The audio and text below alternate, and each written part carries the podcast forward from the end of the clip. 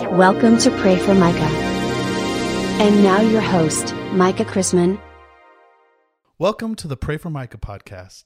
Today, sponsored prayers are by Rayla and Pumbaa. That's my dog and my cat.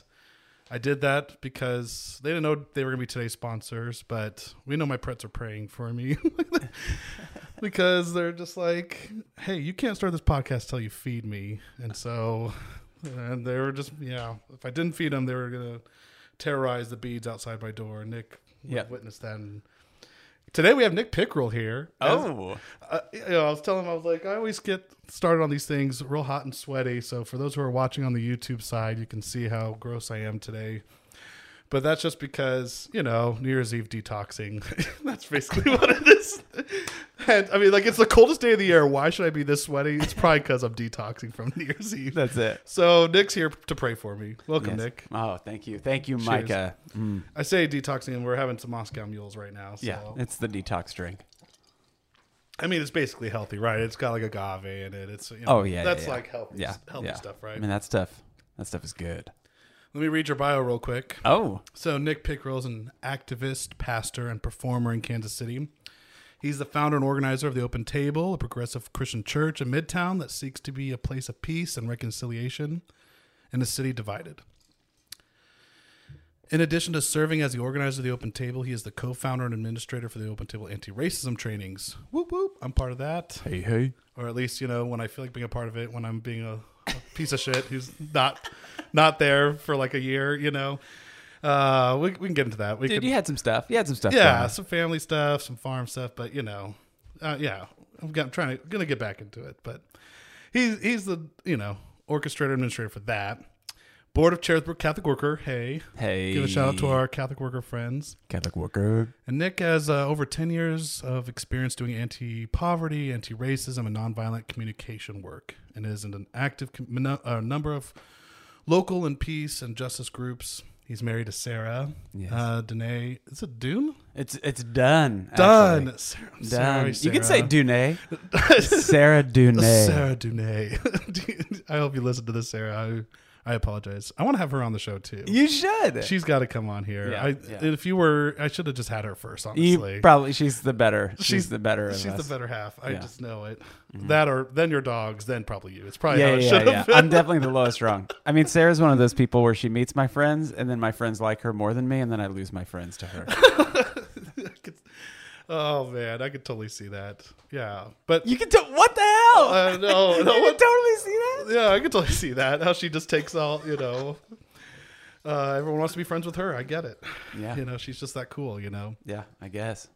Uh, but Nick, you're a super cool guy, and that's why I have you here. Because yeah, you literally have been my pastor since like my kind of whole faith deconstruction journey has. I mean, I know you weren't my pastor, pastor. That wasn't your title at the open t- at the open table, but um, as a person who's been an influence in my life, I'm going to honor you with a gift. Oh, uh, And my Christmas gift to you is the Rayla and Pumbaa calendar because that's how deep and sentimental our relationship goes.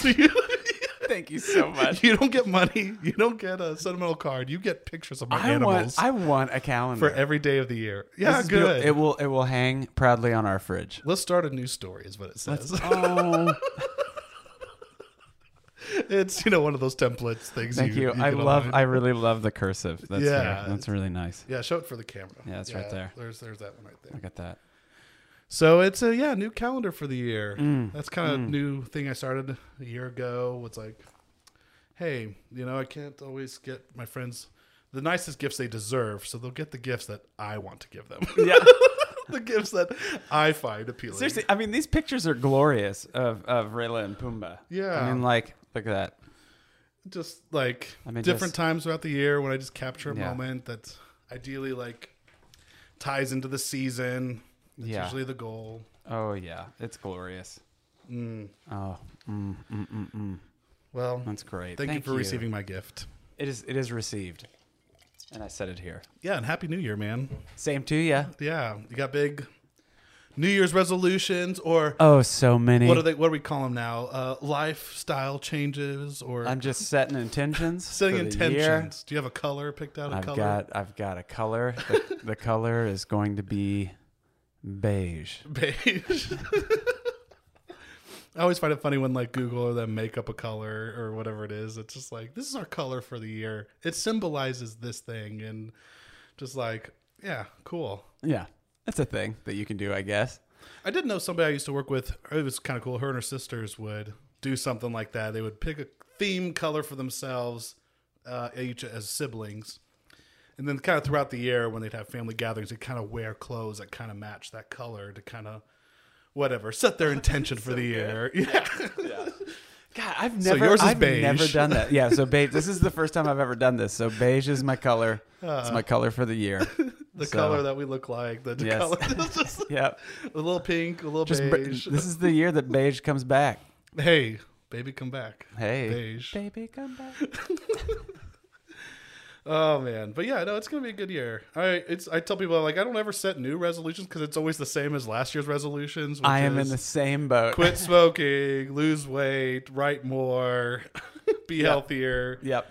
And I do those things off and on and get better Yeah. throughout the year. You, know, you then- got to give yourself a little grace. right. Yeah, I don't know. I don't know what it is. I I just like to have fun, and sometimes when I think about setting resolutions, I'm just like, well, probably just probably not going to do it. Right. so why set it? So I'm just like, I'm going to be me, and I'm just gonna I'm gonna grow up my pace. And uh, I will set the goal at some point in time. I've just never been a big goal setter. I'm never like I've never been like a five year plan guy. I'm just like a yep okay. I don't know. I guess I'll try this now. Like that's it. That's that's that how it's always been. Enneagram Seven coming out? It is. It is. It is. Let's throw in some Enneagram. I think in I there. think really what it is is I don't want to be held accountable for things that I agree to do as a New Year's resolution. So I'm just like not making them.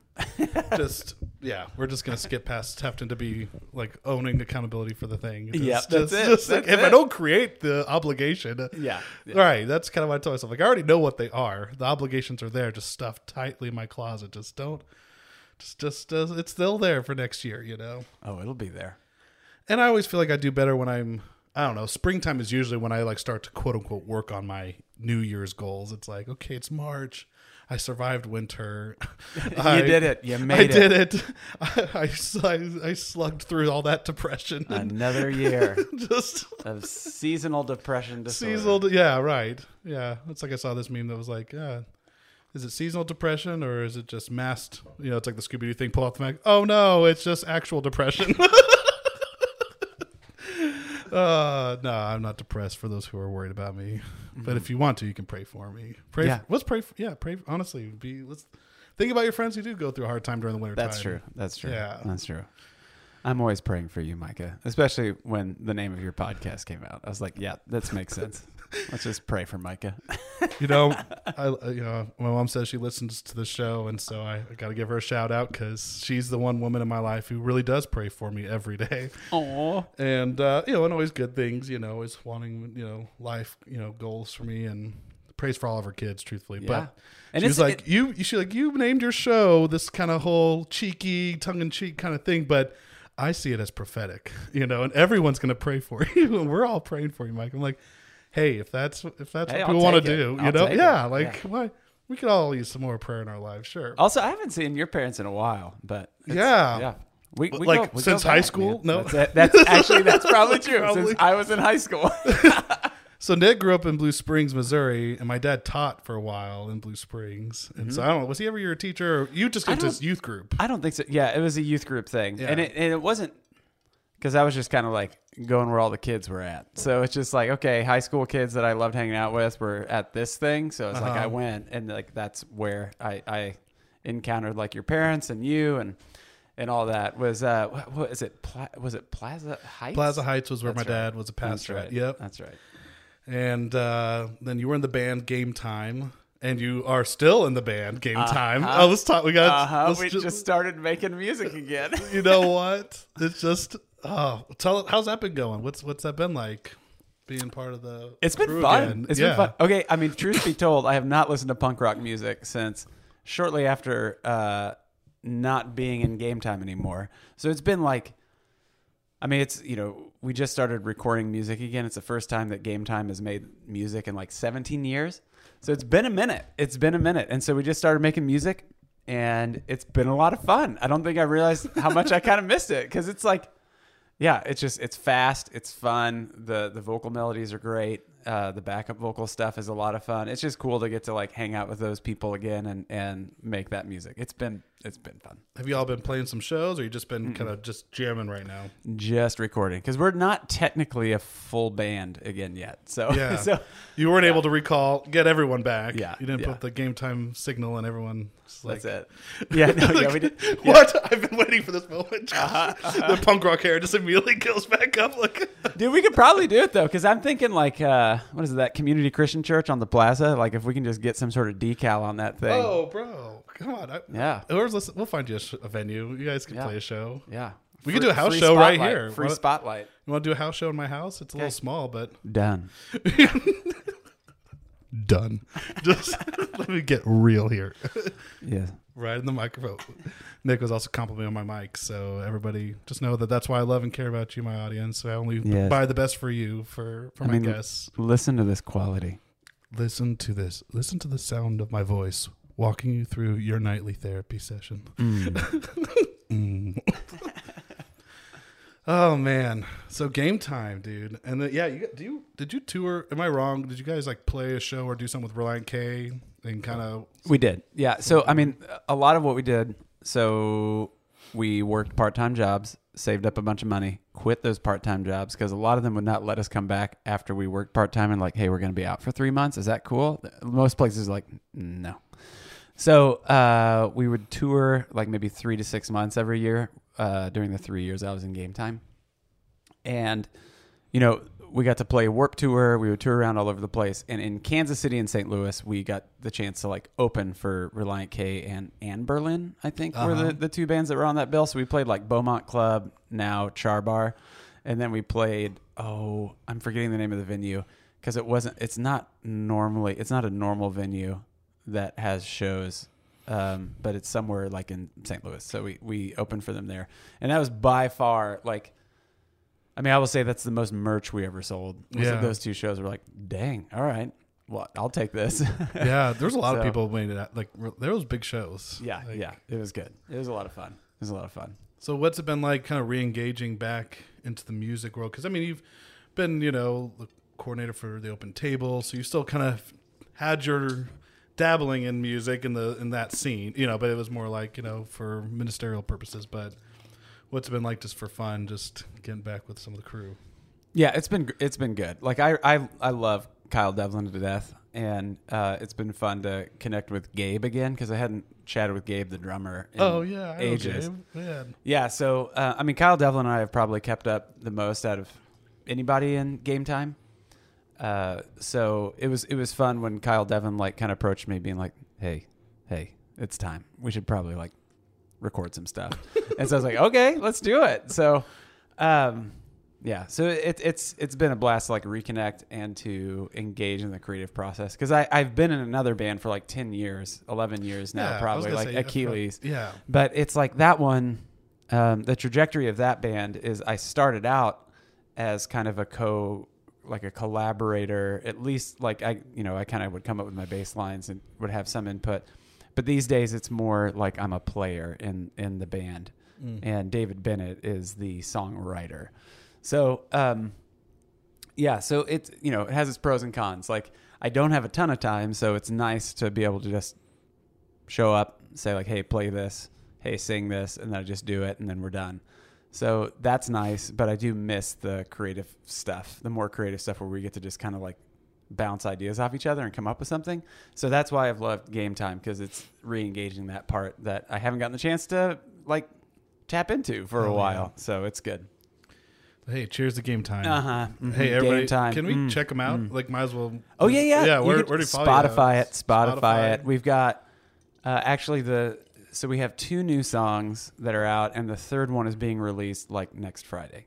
Oh, okay. So you're already you're recording and putting it out. Okay. Oh yeah, yeah, yeah. yeah. Just So little. I thought you were like recording They've got, to, to a demo or. To Oh yeah, no, no, no. It's just like our goal is to make like to try to release one once every couple months, and so, um, yeah. So we'll see. But yeah, we, we've got two out there now, and the third one's coming up on Friday. Oh, nice. Yeah.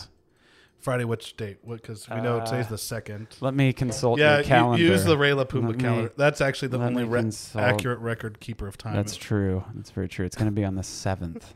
seventh I of think June. the seventh of if it's the seventh of June, that's a while. that's a while from Oh, oh, January. Yeah. What month is this? Where Okay, are wait. you? Uh, Uh, I'm already in summertime. You're Is it cold? detoxing. Yeah, you're yeah, yeah. I'm detox. It's cold, and I'm just inside hibernating and drinking. That's just all I'm doing. You won't see me till June. That's, when my- it. I reemerge That's for it. my birthday. No, no. It's funny because I think my family and everyone, yeah, I think they're they're probably worried I'm like becoming a lush or something. Because my mom, what she does is she's like, "Hey, here's some money. Go buy yourself Christmas presents and like bring them, and those will be from me." Yeah. this year I took it even another step. I was like, well, if it's already come to my house, I'm just gonna like unpack it and then I'm gonna bring a wrapped box. Oh, I love like- it. You're already like enjoying it. Yeah, You're I'm like, like- well, here's the box. I'll unwrap it. Like, oh, it's so great. So I'm like, thanks, you got me this cocktail set for my piano bar, you know, and thanks, you got me these whiskey stones because I've been trying to like, mix, you know, play around with making new drinks on the piano bar. yep. And uh, so everyone's just like, okay, uh, what? thanks, you, you got me these bottles of liquor. No, I'm just kidding. well, uh, what's Mike? what's Mike okay? Should we go check on him? But also, your piano bar is pretty incredible looking. You've you've made that thing look pretty awesome. Yeah, I need to like put a picture here on the video portion so people can see it. If you're on YouTube, I'll maybe I'll treat you and put a picture of it on there. But yeah, or you can go to my Instagram, MG MJ Chrisman. But yeah, it's basically an old family piano that couldn't hold a tune anymore, and just uh, decided to take all the strings out, build cabinets in it, and speakers, and just kind of Mm-hmm. Pimp out the it. whole thing. I love it. So it's a family heirloom, but it's transforming. It's, It's like a, it's like a transformed family. It's like literally built in like 1950 something, you know, like in New York City. I can't Mm-hmm. remember what company it was. And uh, yeah, it just couldn't hold a tune. They it will pianos will do that if you leave them in front of a fireplace for 40 years. they just suddenly like a wood burning stove. Like Uh-huh, the the wood just, You're uh, just slowly cooking it. yeah. For 50 years. my parents would have guys they'd hire to come out and try to tune it and they would just eventually they were just like i'm not coming back to do this like this will be ruined again next year like your bow and everything is Yeah. the harp is warped and so it's sad that it can't hold a tune anymore but that's why i put the speakers in if i really want to i can play some like piano music mm-hmm. so at least there's still sound emanating from it Oh, know? yeah. Oh, yeah. keep the spirit of the thing still alive. Oh, that spirit is alive for sure. and then i was able to make these moscow mules with my yeah. new Christmas gift cocktail set. So That's right. On the family heirloom piano. Yeah, That's impressive. and I think maybe goal if it, if there is a drink less goal this year, it is like, hey, do it when I have people, company. You know, like just keep it chill. You know, don't have Yeah. to be that person who drinks alone. That's what depressed people do. Like just just uh, have friends over every night. That's it. That's it. I love that. You're like, hey, can you come over? I feel come- weird if I do this alone. I'm trying to do a podcast. Do you want to come over and record a podcast? I really need you to come over and record a podcast. I really need you. No. Okay. Oh, okay. Got someone tonight. Yeah, I can drink that. No. That's it. No. Um. You know, I think we always have to. I always have to watch my relationship with anything. Food. We've talked about that a lot on the show. Just like Yeah. I just, uh, I just, you know, like to go ham. You know, just like I'm not a half half measured person. You know. I, there- I, I hear that. I hear if that. there's a, a meal, a pizza that I could should only have a few couple slices of, you know, I, why not eat half of it? You know, yeah. I mean, it's or there. the whole thing. You know, Yeah, why not? It's sitting there. I get it. Like I'm a I'm a mess at uh, all you can eat buffets. I mean, I haven't done it since the pandemic. Are any of them still around? No. I went to one like Chinese buffet, and it Oh, was, really? It was terrible food. I also had never been Yeah. to this one before, so Like post, like But since, it was- since COVID has hit. you've been yeah, to a this was buffet. like I don't know, two three months ago when everyone was feeling at their safest. yeah, yeah, yeah. yeah. like everyone's just like, I don't know why. I, I don't know if there's ever been a true quote unquote safe season, Yeah. but yeah. At that time, I just remember being like, and I went by myself. That's the other thing. I never go to buffets usually ever. Mm-hmm. You know, if I am going to go, it's going to usually be with people. Yeah. But I was I was that sad of a person that day. I was like, I'm gonna go. I'm gonna go to this freaking I'm buffet. go- hashtag pray for Micah. I'm gonna go to the buffet, just like four plates around me, just like I'm here, I'm ready, and no one's here to judge me and my family. No, God. I love that so much. Have you ever been? Do you go to things like that by yourself? Do you ever go to like a movie by yourself or? I have. I have. Like, I mean, I've done. Yeah, I've gone to movies by myself. I don't often do it. Like, I mean, the, one of the things that I remember, I went to a couple shows by myself, And that's like something that I never do. I'm always with friends going to concerts. And Right. so there was one that I went to again, Beaumont Club, R.I.P. Now Char Bar, love Oh, it. Rest in peace. Um, but I went to go see Ratatat. so they- they're like, you know, just like a dance, like a guitar dance rock band. mm-hmm. Um, and it was incredible. Like, I, I, I, lit- I don't think I recognize a single person in there. And so I was just, you know, hanging out and just like dancing my brains out. And it was fun. It was fun. But it was like, I also did Flaming Lips by myself. And that was one that was like, man, I wish someone else was here because it felt like a really big, like, birthday party. But I had I had fun, but I was just like, oh man, oh man, I want someone to like turn and be like, this is incredible, Right. I mean, I did it with all the strangers around me, but I'm like, it's it's just not it's not the same. Yo, man, I don't same. know you, Yeah. but come here. I love Oh you, my man. god, he's in a ball. Seriously though, I feel like yeah, people put stigmas on going to these things by yourself, but you know, I I could understand maybe a show and different things feeling, yeah, it's nice to have someone there, but I, you know, I don't know why we, we don't just do things like go to see movies by ourselves more often. Yeah, know? I don't know. I feel like I feel like there's a whole mess of people who are like down with that, and that's they love it. And I've you know, it's one of those things where I should probably just make it. a This is not a New Year's resolution. This is not a New Year's resolution. This is just like a, a thought that could, just a thought that's coming up. And Yeah. it's like, yeah, I mean, it's good to like, you know, go Treat and do yourself. things by Yeah. yourself. Treat yourself. treat yourself. Yeah. yeah. I think that's what I was I doing have- that day with the buffet. I was just like, you know what? There's no one here. I feel like eating a bunch of Chinese food. I'm just Yeah. gonna treat myself. Why not? But it still felt weird when I sat down. And I'm like, okay, all these people are gonna stare at me while I just sit at a buffet by myself. Uh, that's it. I love it. Do you feel like people were staring at you? you know, I just have to tell myself. Of course, with my anxiety, everyone's staring at me. Everyone's judging me. You know, that's just how life is. My animals Yeah. are always judging me. That's why Oh, they're. they that's are. why they're sponsors. I felt judged whenever I came in. Oh, they were judging me Yeah. hard, bro. Oh yeah. Yeah, Rayla has to get a good sniff of your crotch, and Poopa's got to attack your shoes. Once you're once you're there, then you're family. They don't judge anymore. But yeah, you're family, bro. Yeah, welcome. Are you still waiting for that? Is that why they're judging you? Yeah, Rayla still hasn't sniffed my crotch, and Poopa still hasn't attacked my shoes. No, they do. They do that every day. They do that while I sleep. You know, like dude, let me just attack his balls real quick. so just like real quick, just, little- whop just over the head. yeah. Well, so I sleep alone now. I I love my pets, but I'm like, all right. I say goodnight to them out here.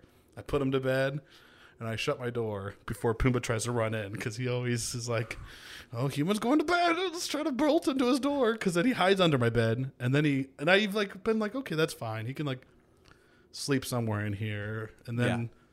three in the morning, four in the morning, you know, he Hopping just up. He's like, he's attacking my feet, like- now's the time.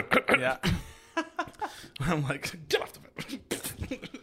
Uh, that I mean, that's good on you because we we definitely have two little terriers and we're in a queen size bed, and they are always all up on the bed with us while we sleep, and it it can be very annoying. Like one of the habits, socks, like he's like a little white fluffy dog that we've got. Oh, about like 3 a.m. almost every night, he will just decide to come up and sit on one of our pillows and he will lay across it so he is taking up the vast majority of whatever pillow he decided to sleep on. And it is so annoying. It is so annoying. There are plenty of nights where i wake up and i just like try to just throw him off or get him onto sarah's pillow or something so i'm not having to deal with it. It's bad. It's bad. But i like your style. Uh, pets not on beds is probably a wise move. Yeah, I like, of course, love them and want them to feel like they're my equal, but mm-hmm. at the end of the day, they're just not. They don't get my bed. you know, They the, don't. the day you can get my bed, you can be my true equal. But no, you're not. There's always got to be that one separation. That one, like I'll still let in my bed and we'll cuddle for a minute, but when it's bedtime, okay, separation. I mean, I will say, I mean, we do have one dog that has separation anxiety. Mm. And one of the things they told us in order to break it, and it's like, oh God, we're not going to be able to do this, is they said to make sure that you do not actually show affection. Don't let them sit on the same things you sit on, lay on the things that you lay on, um, and then only show them affection, like pet them when they do like a trick or something, or they do something that you want them to do, and then you can do like Was just this a Hitler? few pets, and that's it. these, And I'm like, like- what? Yeah, because Sarah's like, oh my god, then why would we Was have this a a, pet? sociopath? Yeah, I know. Only I love your know. pets when they do circles through this loop, Oh this my flaming God. loop Yeah, fire that's thing. it. That's it. All right, now you get affection. now you get affection. Yeah, but it, it feel it feels weird. We're not we're not gonna do it. That's funny because I literally just saw TikTok about this today. So this proves my theory about we're in a simulation, you know, or like we bring up things and it comes up later in That's it. conversation, or you That's see an ad and suddenly, or you say something and you see an ad later. Yep. It's not that we're actually the simulation; just marketing's really good right now. It's, it's real- really, It's real top notch. really figured out. But it literally was talking about this Very guy on. TikTok was like, yeah, what happens is we like I do this like goodbye Rayla, I love you. Watch after Pumbaa. You guys take care of the house. Like I have a whole speech for them as I'm like going out the door on like a three day like little quick trip somewhere and. And like yeah, I come back and the house is like looks like my dog's hair has exploded. Like, like my, my animal. Did someone shave you, Rayla? No, she just has separation anxiety and just decided to explode hair all over the place. Oh. That's So I've Rayla. now you have to just make it look like you're making a trip to the store. Like, hey, I'll see you guys in a little bit, you know, and just kind of maybe not even Be say gone that. for Like, three days. as minimal, right? Yeah, Yeah. you basically just make it look as casual as possible. I mean, you know, you can't really get away from it 100. percent You're going to take your bags and yeah. this. Uh, you know, I don't know if it was the calendar bring it up, but somehow my parents my, or my pets have gotten a lot of airtime today. So They have. They have. yours too. So We're thinking about them. New Year's Eve, I guess. Yeah, New Year's resolution just consumed with life and pets. You know, Ah, pets. just pets. Well, see you later. Let's just. I think we could just. I think we could just shut this podcast down. okay, bye. I don't think I have to talk about anything ever again. Just, Nope, that's just it. Rayla and Pumbaa. If you have a dog or cat. Okay, one last dog thing. This is, this actually reminds me, yeah, Jim Gaffigan thing where he like has all these horse jokes and he like does it for ten minutes. He's like, "You're probably wondering if I'm still going to keep making horse jokes." And then he like tries to go on, and then he comes right back to horse jokes. Classic.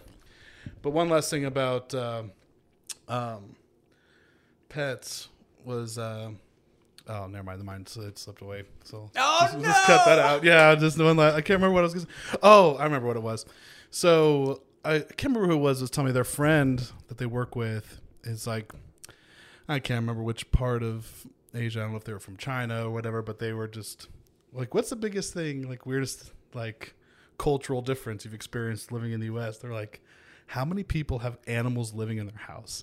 Like they were just like, ew, gross. like you I know, love like, that. you Like, know what I mean? nope. Like yeah, like it's kind of an absurd thing when you think about it. We just like let these creatures like inhabit the same space it is. Like I clean my cat shit in the corner every day in a litter box, you know? Yeah. And just like, yeah, in hindsight, like I guess I grew up on a farm, you know, I got used to Oh yeah, what was it? I saw like a TikTok video where someone it was some video where they really bonded with a horse and had the horse like regularly coming into the house with them. So like yeah, Like yeah, it just takes a special I kind of like it. yeah culture like yeah. And so we, we brought our sheep inside and our cows when it's really cold, you know.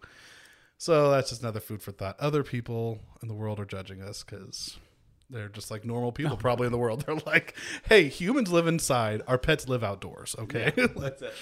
I love that this is feeding into your anxiety. It's like, oh, another thing for people to judge me. yeah, another thing. Yeah, like oh, I got. Do I have a dog and cat living inside? I don't know. I'm second guessing everything in 2022. no, I love them, especially cold days like this. I'm like, gotta keep them alive. Okay, well, how much can I just keep blowing off the time here while talking about my pets? No, mm-hmm. Nick, let's jump into your life. You and Oh. Sarah. Please. Yeah, so you're part of the open table, and we started this anti-racism cohort. And I'm just curious, like, because you know, I'm since I'm such a bad participant in the cohort these days, being so far removed, year in and year out, you know, at this point, month in, month out. Um, like, how do you feel like that's going? Do you feel like we're gonna like do more trainings? Like, basically, what we do in the cohort is we got this grant. Uh, you want to share a little bit about the background of it? Just- Yeah, I, sure. I mean, we you said it. We got a grant. Uh, we we then put a call out to people to see if they wanted to join this anti-racism training cohort. Got like close to 50 applicants, and then we narr- we accepted 20. And now we're a cohort of like maybe uh, I think like 18. We've only lost like a couple of folks I think over the years. Um, and we meet monthly to kind of go over best practices for trainings, like what folks have been trying, and then we'll do like racial identity caucusing and and um, or just ask basic questions of one another to see like how like what are some things that we're just kind of like thinking about, struggling with, uh, whatever. So it's essentially like we're relationship building. Um, It's like multiracial relationship building, uh, but in the context on in the context of this like anti-racism cohort, and then we also offer trainings. So yeah, I mean, I, I'm hoping this next year, yeah, I, th- I think we'll have more trainings. I'm actually really excited about this upcoming year because we've we've we're actually able to hire someone to work part time as like the program manager of the cohort. So I will be able to like, and, and that program manager will be the person who kind of supervises. We have an AmeriCorps Vista that helps like oversee the administration of the thing, and so that that means I get to like uh, take a step back and just be a steering committee person.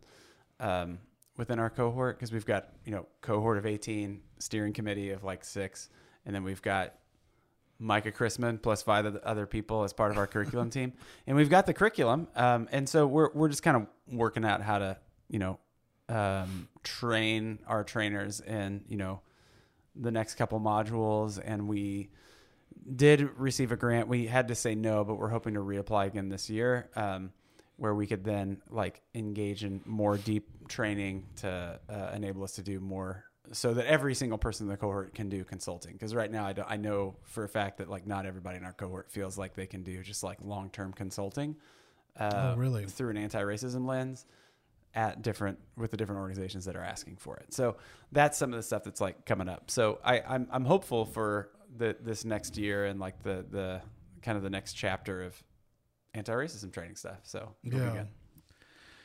yeah, like I feel like I was really involved and then was doing the curriculum stuff and then just the pandemic and truth is like just so much as life has just happened. I mean for all of us during the pandemic and and still did some trainings here and there but just you know wasn't able to be as involved with the curriculum committee and but I feel like that was still some of the most transformative time in the cohort talking Yeah. about internalized racial superiority, internalized racial inferiority, and just that whole socialization process and just how we basically are told like, "Hey, we're the shit." as white people, Yeah, and like yeah. everybody else should give us their shit. And yeah. Uh, I mean, that's the crass way to sum up. yeah, that yeah. It's like but- we, yeah, because it's it's an excellent uh, wake up call being in a group like this to be like, oh, damn, all right. So I guess uh, everything that I have grown up with is like cultural norms and that kind of thing. Like that gets universalized out, um, and everybody's is just expected to assimilate into it, and that is like Right. so unbelievably damaging. I mean, that's just one aspect of it, but it's just like, oh, shoot, like we take this culture, uh, this white supremacy culture, say that it's like, okay, this is the way you need to be. And then everybody that falls outside of it, like, good luck getting your resources met. And while, while that's happening, everybody's like, well, I don't understand why they can't just do that thing and why they can't succeed like I'm succeeding or something. And Right. it's like, there's just like a lack of, I don't know. I mean, I don't know what it is, but there's, there's like a, something's going on. I, I don't know. It's like maybe it's just uh, denial. Um, yeah, I don't know. I don't know what it is, but it's it's it's a power. Socialization is very powerful, and so it's it's important to to figure out how to like name these things so that we can break those socialization cycles because that that's what keeps it going. I mean, we're seeing it even with the backlash against critical race theory and just Oh, the- yeah, yeah. people just being like, we don't want these things being taught in schools and all this stuff. And it's just, I don't know. On the one hand, you can look at those things as signifiers of, oh, this this is actually being spoken of, so it means that at least we're making some kind of difference from a greater historical sense. Like if it wasn't being argued about Yeah. at the power levels, then Yep. we would be like, okay, but we can kind of look at those things as like a signifier of, okay, we're making social change and progression because we're at least having people who are vehemently trying to destroy it or or cut it. Um, Yeah, people aren't ignoring it anymore. right, exactly. And so, what do you feel like? Like, well, let's take a step back. Like, what what do you feel like got you kind of started? Because even like in your bio, we were reading, and I, you know, that was like one of the first times I feel like I really reconnected to you before I even started going to the open table was going to one of your nonviolent like. Uh, what was it? Um, yeah, nonviolent communication training. I think it was. It was. Yeah. And we, it, it was part of an anti-racism series that Jacob's Well was doing. That was like, what I was like, Nick, what the heck? You're here. Uh-huh, and I was uh-huh. like, Nick's doing trainings on like anti-racism stuff. I was like, this is cool, you know. Yeah. So, but yeah, you know, I don't know, kind of what what what I, I honestly don't know that gap between Blue Springs game time to Yep. meeting you post college, post all that, Yep. and to like Yeah, so it's like I mean I don't know. Everything was kind of everything's been kind of slow going. Like the seismic shifts that happened was, you know, I mean I grew up in a fundamentalist Baptist church in Blue Springs. At that time it was called Woods Chapel Baptist Church. Now it's called like oh, what's it called? Crossway or something. It's on Woods Chapel Road, like right by the Sonic that's there. And um, so I, I you know, as I got into college and stuff, I found myself at like a non-denominational church, and then I was doing punk rock stuff at that time. Hadn't really thought about anything, but it was just like I wanted to go where things were like cooler than than than what I had experienced like growing up. I wanted to go where the production was was happening, and they were doing like cool songs and that kind of thing. And then, um, you know, I uh, after game time, I worked for Youth Front, which is another non-denominational, like you know, uh, uh, non-denominational youth organization thing, Christian youth organization thing. So I, I worked at their summer camps and that kind of thing. While I was there, I I, I uh, heard uh, a sermon by a dude named Shane Claiborne uh, in like I don't know, like 2005, 2006, and couldn't get that thing out of my head because this guy was talking about living in community, doing all this stuff, um, talking about solidarity with the poor and just caring about justice issues, and it really spoke to me. And so, uh, you know, took a pretty formational trip um, abroad, and then came back. And the day I came back, there was like an email in my inbox uh, saying, "Hey, come check out this new Catholic worker house in town called Cherith Brook." So, um, so I, I, you know, went there. They gave me cookies and a book to Cherith Brook Catholic Worker. They gave me cookies and a book, and I moved in and lived there for five years. Uh, and you also lived there after I was gone, which is there too, incredible. yeah. Our paths just keep crossing, Micah. I know. It literally was like they were like, "Do you know Nick?" Uh, He used to live. I was like, "Nick who?" They're like, "Nick Pickrell." I was like, "Oh yeah, Nick Pick." Like- yeah, that's it. But who doesn't know Nick Pick? Yeah. I mean, at this point in Kansas City, you're just That's it. That's it. When you when you live here and you're in a band and doing I mean, it's like really, it's like people in the Christian scene know me, but people outside of that probably have no idea who I am. But it's like doing youth front stuff. Like, Right. that's like doing all these things that are like and you did commercials. Citywide. You, know? Yeah, yeah, yeah, yeah, yeah. you don't want to get into that. You're like, no, it's fine. I mean, we can, but that's like well after the fact. You're you're also an actor too. That's also I didn't mention that in the bio, but yeah but it's like so so at at cherith brook we started to deal with issues of like war and peace and poverty and these systemic issues and that's when i woke up to like the social elements of the gospel which is like no okay so jesus had very specific things to say about economics politics social order those kinds of things. And that was just like a new thing for me. I'd never had to wrestle with any of that. So the first year at cherith brook was hard because of all that kind of shifting.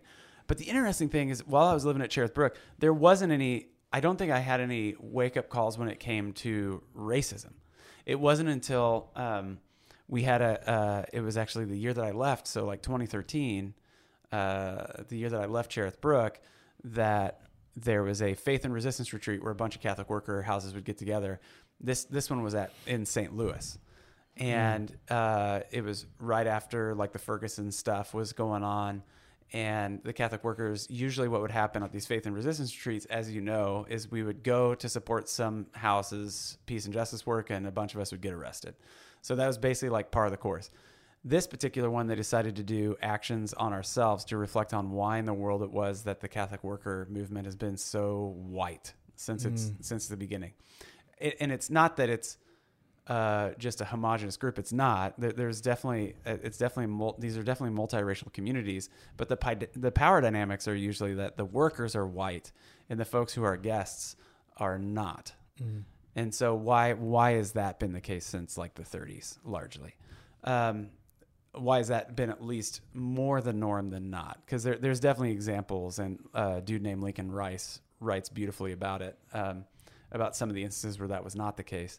But uh, yeah, that's just largely been the case. So that's when I probably first woke up to it, and it was a crossroads anti-racism um, tr- uh, tr- training and organizing. I'm forgetting the whole. It's crossroads anti-racism trainings and organizing and trainings.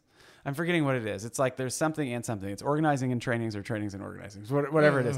But they were the ones who ran that one, and it was an action on ourselves. And some Catholic workers were mad that like there wasn't an arrestable action, but it was more like a reflective thing. So that's kind of actually what got me going on the journey because I lived my full five years at Cherith Brook completely unaware of white saviorism. Right, yeah, all that stuff. It's like ah, bummer. you know, but you know, we That's learn. how it is we with learn. all, all yeah. white folks at some point. Yeah. Whatever. it's like, Yeah. Uh, so that's kind of where it started was was then and it just kind of kept going from there. So 2013 was like kind of my my own kind of wake up call and then you know with open table and that kind of thing doing a, a couple more trainings and that and all that and then the open table doing a series on racism and everything just kind of kept leading that way and then when SURJ formed in Kansas City right. being involved in that a little bit that that was tremendously helpful and was a super transformative time too Showing up for racial justice, in case anyone's that's it wondering about who who Yeah, SURJ is. the I remember not being the power drink. yeah, not the power drink Surge. Uh, yeah, and I mean, honestly, I had a, you know similar conversations when I was at Cherith Brook, and that was, you know, probably them having several years of trying to work through some of the same issues of, and uh, you know, the argument is that well, most white folks are the people who have the ability to have downward mobility, or they tend to be the ones who have some kind of wealth to give up to make them more equitable or show solidarity with people. And like you know, I think there could be critiques from all sides of it. I think the beautiful thing about like what we experience at Cherith Brook is being able to live in community with folks who we didn't just soup kitchen serve them. You know, we really built relationships with folks on the streets and Yeah. shared life with them. And you could go through, I'm sure, a thousand memories here, just all mm-hmm. the experiences you had. I mean, you guys were the ones who started all the work I had to, keep up with the chickens, the the, the the bees, the the urban farm that is Cherith Brook, that's right down the street from where I live now. Literally, what became the the little urban hub that you guys, your your your people created at that time. I'm so sorry you had to keep that up. Yeah, like I'm still traumatized from all the gardening that we did. It was just like with everything that we did, plus like over 3,000 square feet of gardening, plus keeping up with chickens, plus keeping up with bees, plus tending to the the fruit trees that were there. It was just like it was. I mean, when you had ten people there, you Yeah, know, it makes then, sense, You know, it was just me and a hand, couple people, but uh-huh. it was a whole different ballgame. Yep. But you know, you guys were the ones. You did you go out there and jackhammer that? Literally, We did. They had to jackhammer a whole pavement Uh-huh. driveway just to be able to have ground for the chickens. Yep. Yep. Yeah, we got rid of a whole lot of our driveway in order to have chickens. Oh, that's amazing. Um, do you want a refresher? I can just take a little break, make something. Sure. Brief intermission. Over and over. All right, we're back, ladies and gentlemen. We uh, had We're to go freshen up our beverages Mm. just for a quick. Had to, I have to tighten up my mustache a little bit. Yeah, I saw that Kevin Murphy in your bathroom. I saw that Kevin Murphy product in your bathroom. You know, I saw that Easy Rider. uh, he's you got to just do the things that help you make just a little bit better. Oh yeah. You know, Oh, yeah. give you a little bit of an edge. So I decided to Yeah. Mm-hmm. grow out a mustache, and so I don't even look like my logo anymore for the show. You know, it's just like so drastically different. You know, So different. no, that's true. You don't have the big old bushy beard. right? Like a short beard, rocking a short beard. Got my little kind of started handlebar mustache. Um, but now my biggest thing I'm trying to do is I always did this with the beard, the compulsion to just Oh yeah, yeah, yeah. rub my beard. Here, I'll make some sounds in the microwave, some ASMR, ASMR. beard, beard scratching. Listen to the beard. Now I just find myself constantly fidgeting and, and messing with my mustache and curling it up. So that's the sound. That's this perfect. this makes this sound Do you hear it? Over my breathing heavily. Can you hear the mustache? oh man, Yeah, this is what I do, man. This is we just have fun on this show. Mm-hmm. Uh, Don't don't want you to think anything else. Yeah. That's it. That's perfect. But okay, so we were just talking about Cherith Brook. We're talking about the conversation white folks have with in the Catholic work community, and that kind of started your journey of wanting to start doing anti-racist stuff. And I think you were like many of us, I think, in this area, or you know, who grew up in the evangelical Christian background, trying to reconcile our like religiosity, kind of bibliolatry past, um, with how we're really should be addressing like the principalities or the powers that be the the works of darkness in the world.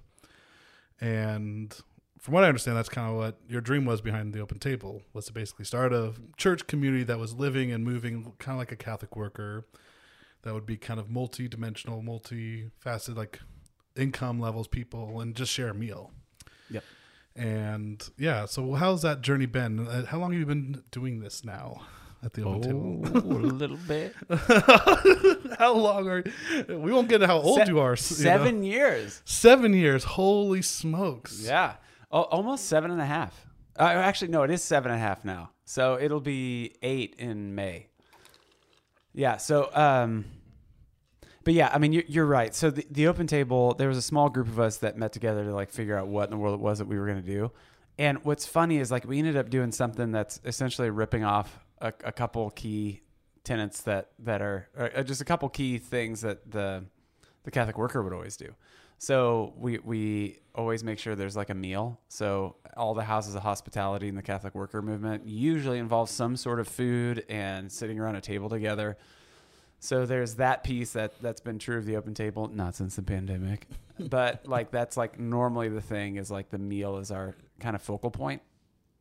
And then the other piece that Catholic worker would do is called like a clarification of thought or a roundtable discussion. And uh, Peter Maurin, one of the co-founders of the Catholic Worker Movement, would always say it's it's the clarification of thought. It, it exists to bring the worker to the scholar and the scholar to the worker. So that way you get this exchange of ideas and action. So you kind of get the academic folks out of academia to to figure out how that actually applies in real world situations. And then you get the real world people who are living their lives, like taking in some of this information um, and seeing how it affects their daily life. So it, it's so that's essentially the the essence of what the the open table is for sure. But it's you know obviously our our focus has changed over the years because now we're i mean we're a community that's primarily trying to focus on liberation and healing um, for the kansas city community. Um, and that was not intent that was not the original intent. Um, not that it wasn't it was just more broad. And so i feel like you know over the past couple of years we've just gotten increasingly more honed in on on what it is we want to do. Even though if you're showing up at a gathering you may not you may not be able to tell the difference. But some of the stuff that we're trying to do behind the scenes and the, the way that we're organizing as a, a leadership team and that kind of thing it looks different than what a lot of churches look like. But yeah i mean that's that's it. Because I, I wasn't you know honestly if it wasn't for the open table i don't know if i'd be going to church. Right. yeah Yep, and we'll just talk about the elephant in the room. I've been the worst open table churchgoer over the last two which is, years. which is why we pray for you This is why the everyone, even my my non-churchy church, is praying for me. that's it I'll tell you the truth, man. Um, and this is not, uh, yeah, like it's been a community that I needed um, through my whole like just kind of young adult life here these last um, seven years, like you said.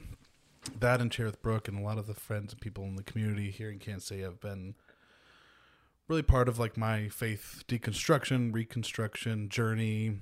Um, but I started therapy about a year and a half ago. Um, going to see a counselor. This is kind of right after the George Floyd protests and stuff, and yep the pandemic, everything just taking a toll on everyone's mental health. And so I started seeing somebody just to kind of work through my issues and kind of delve into past stuff, current stuff, whatever. And I realize uh, in my tendency for my white saviorism is, uh, and being a two on the Enneagram, you know, I mean, there's so many things. You're I a, hate- you're a great host, I'm- by I'm- the way. Hey, you're welcome. Yeah, that's this is what twos do. We just let me just feed you and brush you and and just massage your feet real quick. You, I like. Okay, so I don't know when the brushing is happening or the foot massage. Oh, it's already happening. It's it's already, you don't even know it, but I'm already behind you. Just uh-huh. um, but I have this, and I hate. I'm sorry, I'm really bastardizing the enneagram by just being like, "Oh, I'm such a two thing," you know, to do. But for those who know what a two is, it's it's uh, uh, the the when they're in an unhealthy unhealthy state, they tend to want to find their thrive and meaning from pleasing others by just trying to serve people to the point where they ignore their own personal pain and their own personal um, self development that needs to happen. And so, doing that for years in the church and the evangelical scene was really good at like just letting the ego grow and thrive and think I'm like a really good person, but really was really toxic to a lot of people um, who were outside of that church community who didn't have that same worldview. And so I've had a lot of issues trying to break away from the people pleasing aspect of church community. And so, um, honestly, I think for me, I didn't realize I needed the break. But I think at the beginning of the pandemic, um, when we were just doing virtual stuff, um, and then there was so much Zoom fatigue, I think.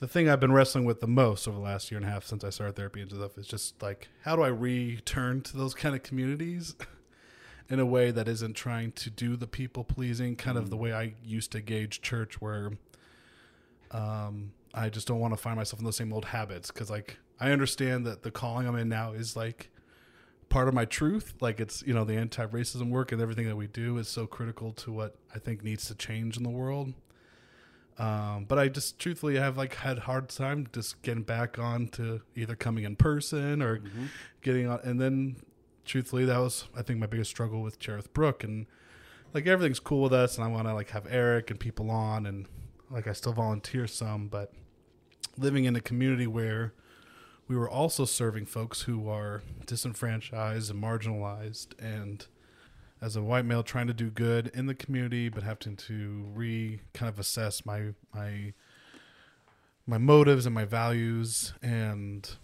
um and as much as like I love Cherith Brook in the community just like you know my tendency to want to be in positions where I'm trying to please the pastoral Christian community figures um in order to try and find my own identity. And so that's not to like say that that, that, that this is strictly relational to my journey and how I'm trying to re-engage the world in a more healthy two enneagram space where like I can just come be my full self. And it's not that I wasn't my full self all these years going to open table or you know living and working at Cherith Brook for a couple years. It's more about I'm 32 years old, deconstructed my faith, and just trying to find myself and what are my motivations behind doing anti-racism work and trying to um, live simply and, and do the minimalistic lifestyle and and um, what's really true to who Micah is. And Yeah. I think that was a hard part. And then there was obviously my have to go back to my family, my farm, and and helping you know do that. And there was just a lot of life change, so have to leave the community for that reason. Um, but you know, it's been a been a wild ride. The pandemic, Yeah. just a lot yeah. of internal dissecting Yeah. and healing. I think from Mhm. truthfully, yeah, just the toxicity of you know people pleasing culture. Yep. Yep. I feel that. I feel that. You feel that people pleasing culture time, yeah. toxicity? I mean, I'm a I'm a seven. I'm an extrovert. I don't want conflict, and so like people pleasing is like in my blood. But it's like, I mean, for real though, like, I mean, what you're doing is incredible stuff. Um, like, you know, the the kind of Christianity that we grew up in, like, really puts authoritative figures on a pedestal. Um, Right. so it's like everybody's looking up to that pastor. I know the the church that I went to growing up. Basically, if you ever disagreed with the pastor, his response to you is like, "Well, you're probably not a Christian. You're probably going to hell." Like I, I had conversations with this person when I joined Cherith Brook, and he started off by saying like, "Oh, you're one of our success stories," and then and then uh, we got into a little bit of how Cherith Brook works and the fact that we don't like aren't we aren't like preaching at people.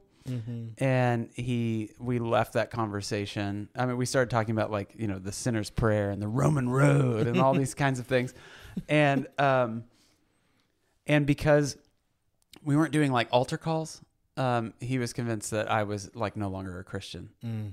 It's just it's nuts. And so it's like, okay, I realize that this is more about um I mean, not to knock it. I mean, there, you know, uh, there, there are times in our lives where we need things to be black and white because everything else is just too crazy, and, and and I get that. But but at the same time, I, I like I want to commend you because like in order to do the work you're kind of doing that that, you're doing is it's um it requires you to to sit in the gray area because you're like taking internal stock and trying to figure out like okay so what are my values? Um, how do i operate from those values? So, like, I mean, you're you're kind of exploring, like, in organizing terms, you're exploring your own self interest, and then in just like more spiritual terms, like you're you're trying to sit with and be with like who you actually are and operating from that place rather than trying to take on everybody else's stuff. Because when we do that, it sends us all into like an existential tailspin, yeah, which right. isn't good. It's not fun. It is not fun. It's mm-hmm. really hard. But the, I mean, the cool thing is like I don't know, like one of the things I think about. I just graduated from a spiritual direction program called Souljourners. Oh, yeah. Souljourners. Soul. Uh, Hanging out with a bunch of radical nuns. I and- was really hoping it was spelled Atchison. like Soldier, like Oh, Soldier Boy, like so good, like Soldier, Soulja Boy. like Soldier. that's how for some reason that's how. I No, it's not that good. It's not that good. Sojourners. Yeah, yeah. God, that'd be great. I'll I'll, I'll make that uh, recommendation for you. Sojourners. Yeah. Okay, I like it. But like one of the things that we we talked about, I mean, we were learning about some of the different like you know mystics over the years, some of the Christian mystics from over the years, and one of them, Teresa of Avila. I'm paraphrasing here, but one of the things that that that she had said was that we can only know God as much as we know ourselves, and we can only know ourselves as much as we know God. So like those things are intertwined. Um, and so it's important for us to do this kind of work where we're getting to know ourselves and understanding our values because that's like when we do that that we're tapping into the the divine spark that animates all of us um that that divine spark that that uh it's i don't know it's like that stardust of god that's like oh, in I us love that. Yeah. and so wh- whenever we do this stuff, like that's that's kind of what we're operating out of, and that that's going to be our sweet spot. Um, and ideally, though, um, what I'd like to see, um, I don't know if this got cut off or not, but in our technical difficulties, but like you had talked about how like you know, and I'm I'm in the same way where I just wish I could just be this like confident person. that's like I know my stuff, and sometimes like I mean we can also I mean there are people who are assholes in the world that like that's how they operate right. and they've been able to get by on that but i also see like there's a limitation there because i don't feel like that's a posture of learning and so the tricky piece for us is like how can we live in the gray where we're kind of um, discovering who we are living from that place Yes. and and knowing that whenever we're like living from that deep deep place of our our values that's also where god and us are kind of like deeply intertwined. Um but also being willing to uh learn just understanding that we've all got blind spots. So i feel like like that's a sweet spot but it doesn't make it any easier but it but that requires us like going to you know chinese buffets by yourself. I am confident in myself. I and I like give myself a pep talk before I go into the buffet. You can do this, Micah. No one's judgment is considered but your own. Well, How much you consume at this buffet is only for your judgment. That's it. That's it. But for real though, I mean, it's like I mean, because I think of like you know your asshole comment. We're just like, uh, I know it. Yeah, It's we- like, I mean, we we um, oh, I lost it. It's fine. yeah. No, but I think what you were saying earlier too that just yeah, we we idealize those people, we see them in movies and we think like they've just got their shit together, but then what really happens is those people just decide who they're going to be in their like early 20s and they're like, "Okay, I'm never going to change." Like, yeah, they quote unquote know themselves, but they stay fixed, affixed, and then they're just like, "Well, you just need to bend your life around who I am." And um yeah. I think that's the toxicity of yeah, being rigid like that. Yeah. Uh-huh. And, and honestly, I mean, I mean, the way that I think it goes towards religion, I mean, it's the same thing with anything that we do, even anti-racism. There can be kind of like a toxic, toxic religiosity to anti-racism stuff as well, and some of that's understandable. Like I remember reading in like a it was a Boundaries book by Cloud and Townsend, and I remember one of my favorite things that I will never forget from that book is they talk about how we under whenever we undergo like a worldview shift or some sort of major change, mm-hmm. inevitably we enter enter into what they call the obnoxious period where we kind of become like those zealots. I mean, like, so it's like, you know, I became a Christian. I wanted to get my parents saved. Like, that didn't make any sense. Didn't make any sense. I had a conversation with them, did not go well. like, they're fine, you know? So, Right. Uh, so like I just went gung ho, and really what it was is I was trying to figure out. I was projecting all sorts of stuff because I was trying to figure out my own like boundaries for this foundation that I was building my life on. And so like enter into de- deconstruction, then it's like that foundation's gone, and so now I'm going to enter in, into this new obnoxious phase where I'm trying to figure out this new thing that I'm going to build my life on again, uh, that will work for this next phase of my life. And so that's kind of what we go through. And if we don't, I mean, if we don't have humility, if we're not getting in touch with ourselves, like that's going to be so freaking hard to do because we will enter into that tailspin. So it's like with anti-racism stuff. There's all sorts of folks who I think we end up projecting out because we just want to be right, and so we might pick one or two like black authors that we're just going to like go gung ho over, um, and then we'll like put ourselves up on this righteous pedestal because like we're one of the good ones, and then we'll just talk down to everybody else, and that's that's not helpful, and it's and and I feel like it's like an ego thing, and, and not not from this, and it could possibly be coming from a place of guilt, and and that's not going to sustain us for the long haul. So if we're committed to any of these things, like ultimately, and this is where it gets back, I think, to the religion piece is like, if, if our trajectory is to know all we can about God, like that's going to orient us in a certain way. If our goal in life is to continue to ask questions and view God as like mystery, and we want to like have more questions than answers by the end of this because God is so big, Right. um, then that's going to orient us in a different way. Similarly, like to anti-racism, it's like okay, if we if we just acknowledge we're never going to figure it all out, but we're committed to learning, that's a different orientation. Like, and if you do that with God, if you do that with anti-racism, do that with anything, you're going to become a different person than if your your end goal is to know it all. Does, does that make sense? Absolutely. Like, it Yeah. doesn't change the fact that you're going to keep learning and you're going to tr- try to continue to do better, be better, whatever.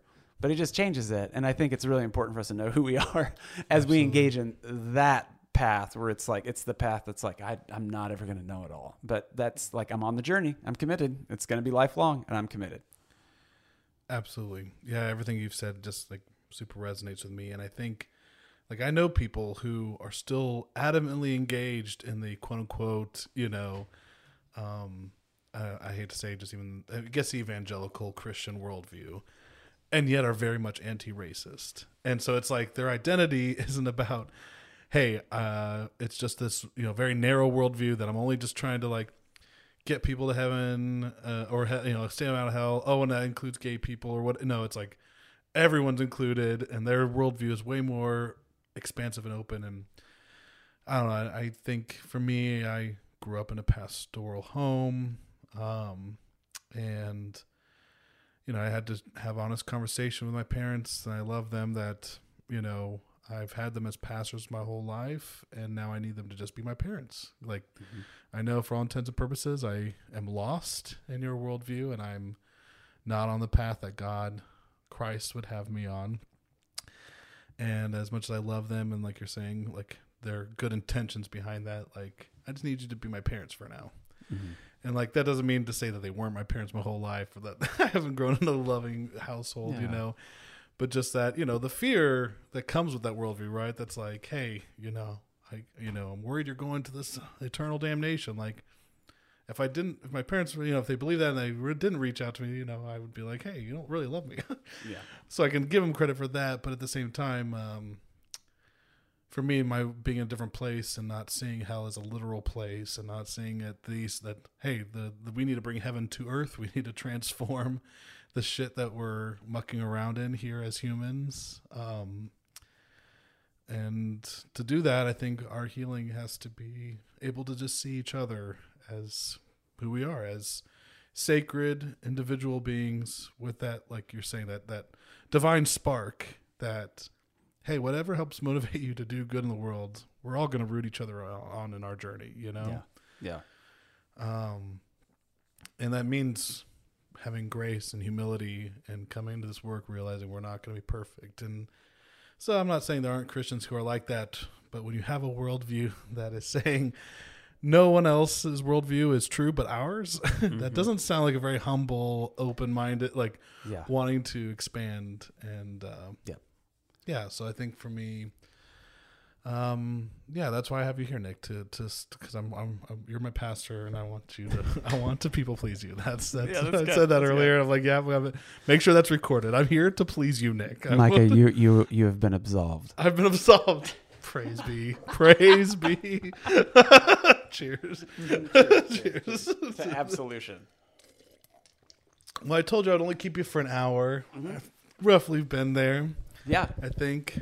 Um, before we go, can you just share one thing that's been on your heart that you're excited about this new year?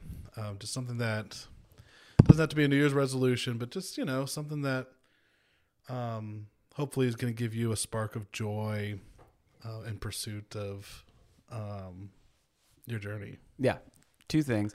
One is actually the stuff that we've just been talking about because I'm I'm right there with you. Like I've been a people pleasing person my whole life.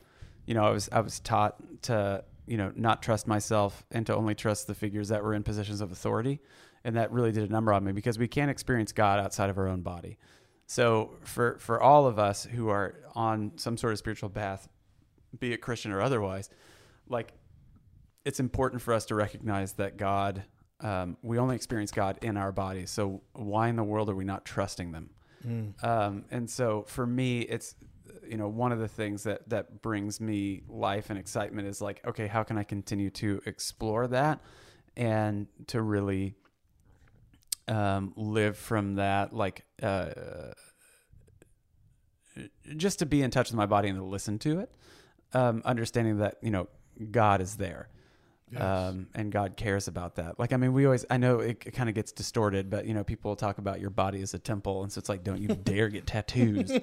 but it's like I think there's something deeper to it. But it's just like you know God is there. We have that divine spark. And so, how can we, uh, uh, you know, get in touch with that thing, knowing that you know we can't know God uh, any more than we know ourselves, and vice versa. That Teresa of Avila thing, and so um, that's one thing that's bringing me that I'm hopeful for in the new year. I'm not going to call it a resolution because I don't want people Yep. to call me. No it later. resolutions here. no resolutions. No resolutions in this Uh, household. But then outside, like the other thing that I'm just excited about is like, you know, we talked about game time earlier. I'm excited about being able to just like engage in more creative endeavors. Yeah. Because, you know, especially with the pandemic, it, it's hit everybody differently and it's been hard to varying degrees for all sorts of folks or in, in, in different ways. It's been difficult for folks. Um, and, and for me, you know, this last year and a half was like very hard for the open table as we had to undergo like staffing changes, realizing that, oh, shoot, we're not on like a financial trajectory where we can actually have two full time staff. So we had to like, we basically like halved our staff um, at, at the church. And so that was difficult. And, you know, it's figuring out how to navigate that and get to a place of sustainability. We're now there. And so I would just love, love, love, love, love to be at a place where I can just like focus on creative things uh, and to like not let that piece go because I, I can tend to just get bogged down and want to put the blinders up and just like go and take care of all the things that are causing me anxiety Yeah. Yeah. because I, I just want anxiety gone so th- those are the those are the two things Wow, that's beautiful. I wish you well in this new year and to all of our listeners that you may not may you never make a resolution. Uh just, you know, make an intention this year. and uh pursue it, you know. Nick, where can we find you online both for personal, maybe the open table, um what, whatever you would like to share? yeah I don't I don't do a lot on it online You I actually- yeah, I know. I'm on it, but I don't. I don't post a ton. But uh, you know, Nick Pick Pickrell on Facebook, or um, at Nick Pick doesn't have a smartphone on Instagram. yeah. Which I do have a smartphone. It's technically a lie. But whenever my that. Instagram was started, it was a couple of good friends of mine that started it back when I had a flip phone. And so they, if you look back at the earliest posts, um, chances are it was my friends posting it, not me. and so it could have been a picture that I had that I sent to them from my flip phone, being like, "Hey, can you post this?" But by and large, it was just them posting random crap, saying like pretending to be me because they had the password, like they were the ones that did it. so And Nick's got the kind of friends where they'll take a blow up sh- headshot of him and put it on beach towels, seven feet long. that's right. like That's right. Nick's a low key famous uh, beach famous, you know, with his image across. I'm, I'm beach towel famous. beach towel famous. I gotta hopefully find a photo for that. Put that Yeah. in the video too. Yep. Um, and then the open table. They it's just the open table. KC. Yeah, the opentablekc.com. Yep. Yeah, cool.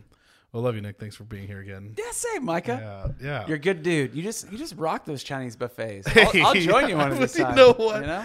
I'm just gonna keep going by myself until uh, I can do it and feel no internal judgment towards myself. Like, like make it a, a personal cause. Just put on 400 pounds. But like I did it, everybody. I went to Chinese right. buffets That's right. till I finally was able to do it without any personal judgment. Just gained 400 pounds later. Oh, my oh, god! good. All right, Micah, I'm praying for you. Pray for Micah. Thanks for joining me for the Pray for Micah podcast. Be sure to like and subscribe on this channel and follow me on social media. Pray for Micah Pod on Facebook, Twitter, Instagram, and yes, even TikTok. We'll see you next time. You are now re entering the normal world.